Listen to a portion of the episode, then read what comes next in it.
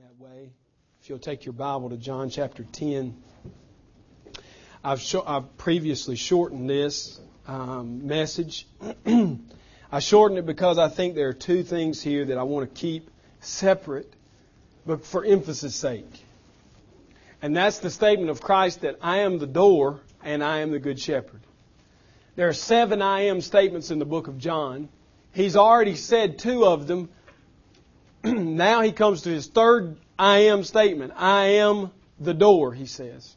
And so today we're going to focus on this 7, verses 7 through 9, or actually 10.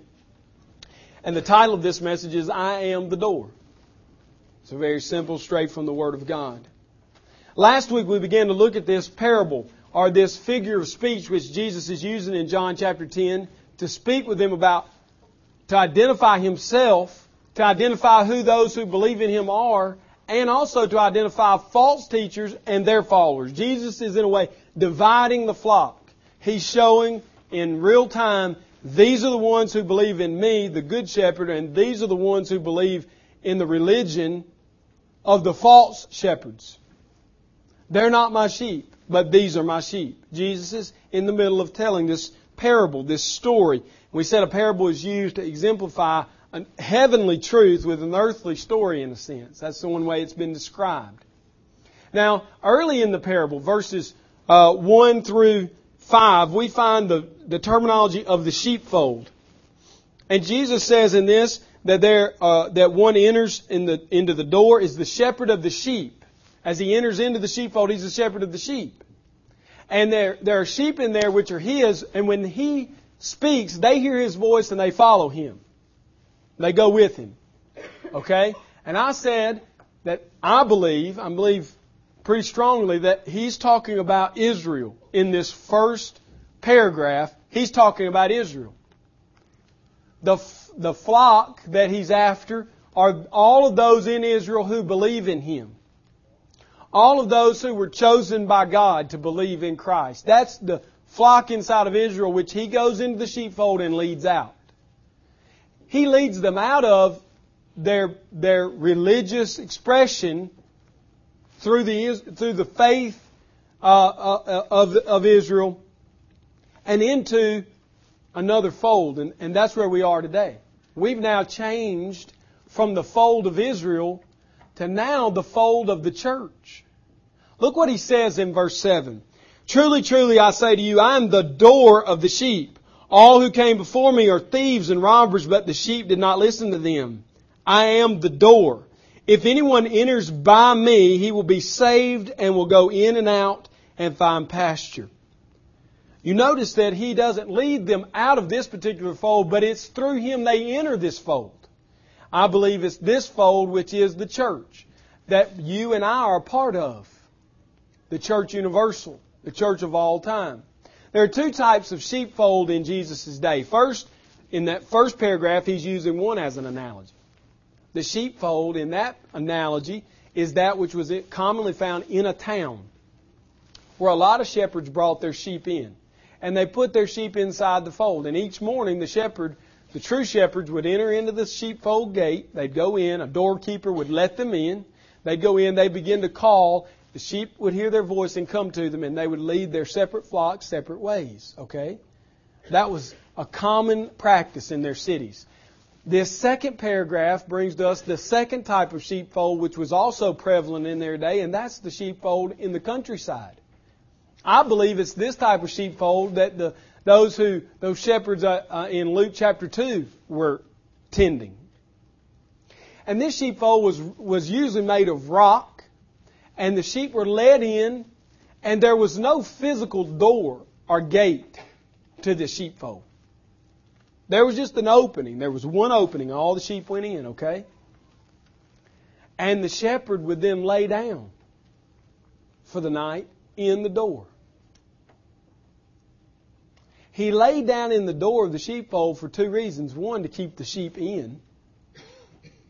And two, to keep everyone who who was after the sheep to rob them, to steal them, to kill them, to destroy them. He laid down in the door to keep those people out.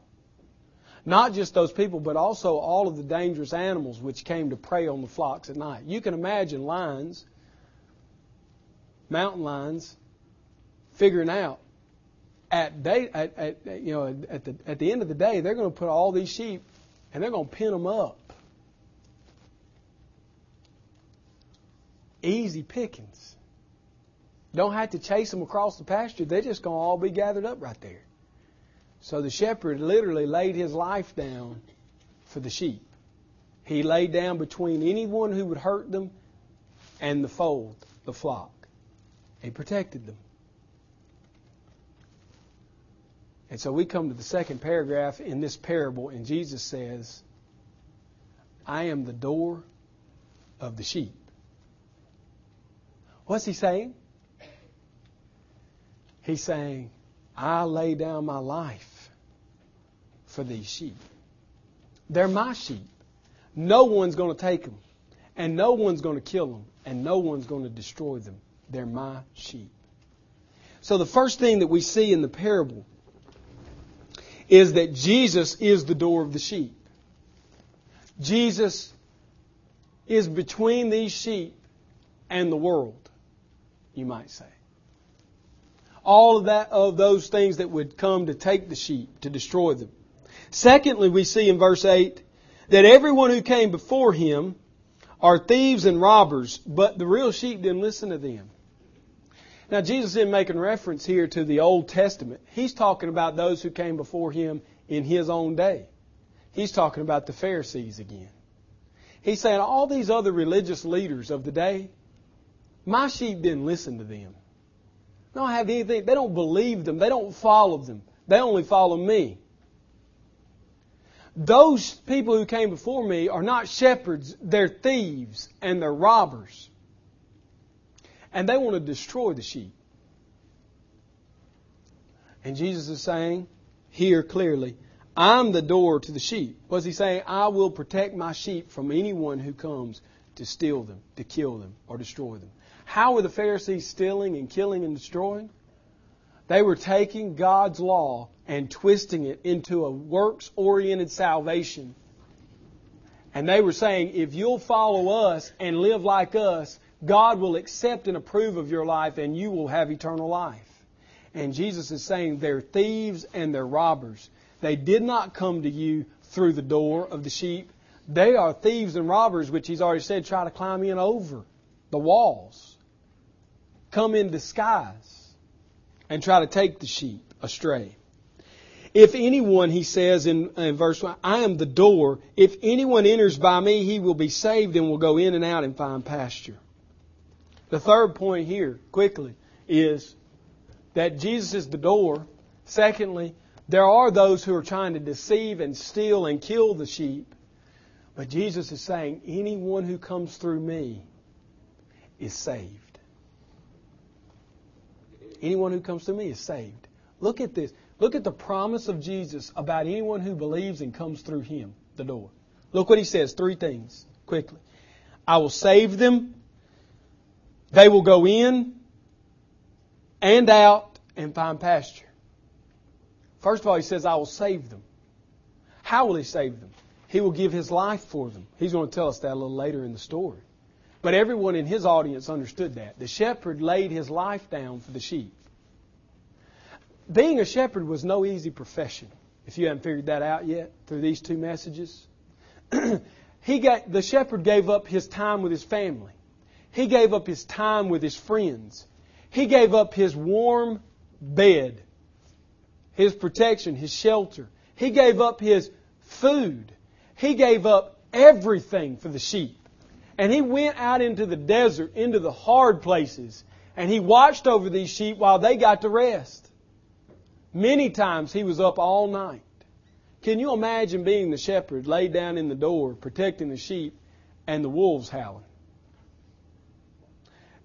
and the roar of a lion and the foot patter of the predators who you know you can't see them, but you know they're there, and they're there to get your sheep.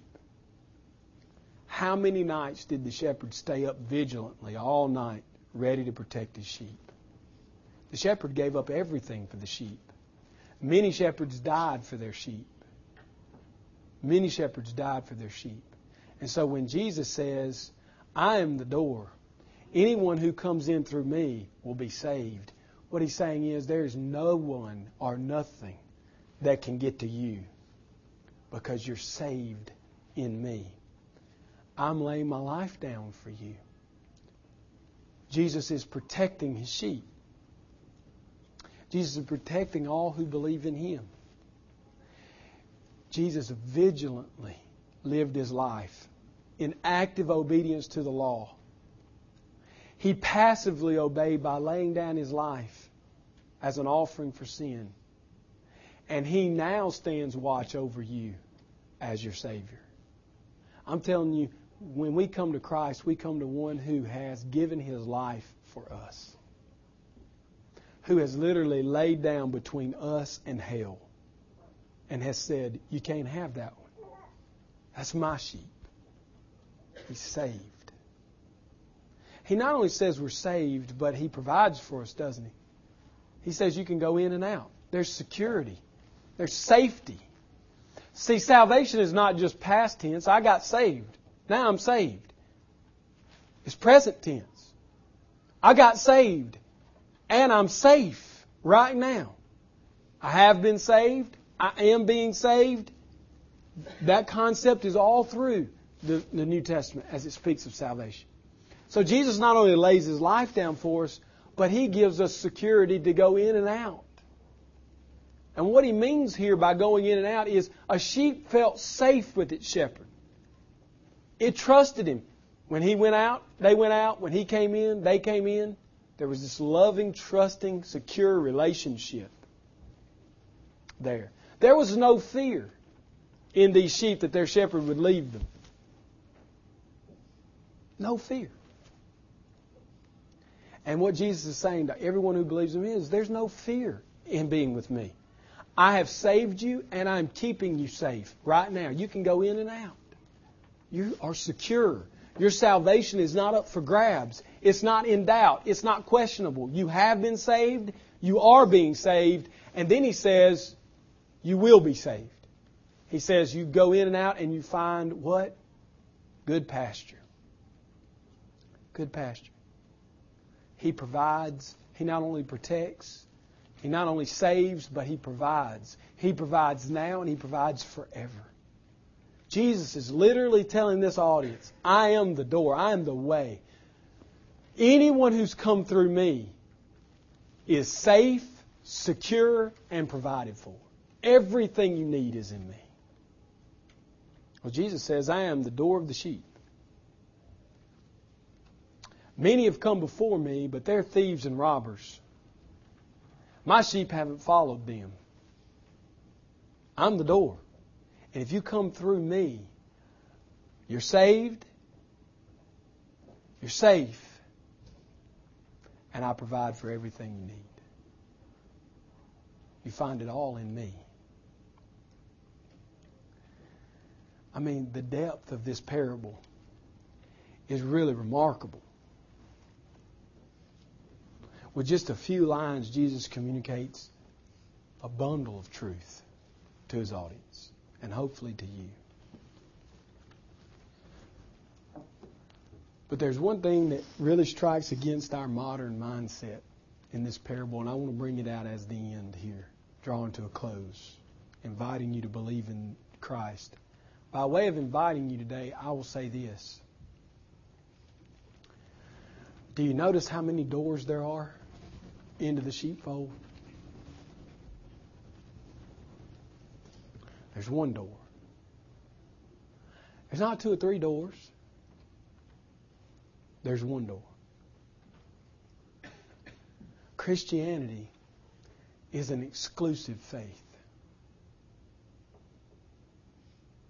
Jesus drives this point home in John 14, verse 6, when he says, I am the way, I am the truth and I am the life.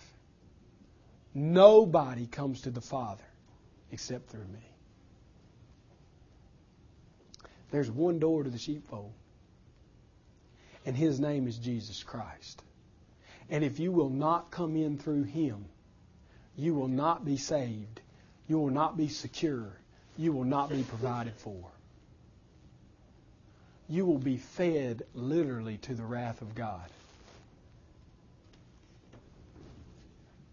And so the end of the message, the invitation, is as blunt as I can put it. Come to Him, Jesus Christ, because He is the door of salvation. The door. And there's no other doors. Let's pray. Father, we've covered a lot of ground.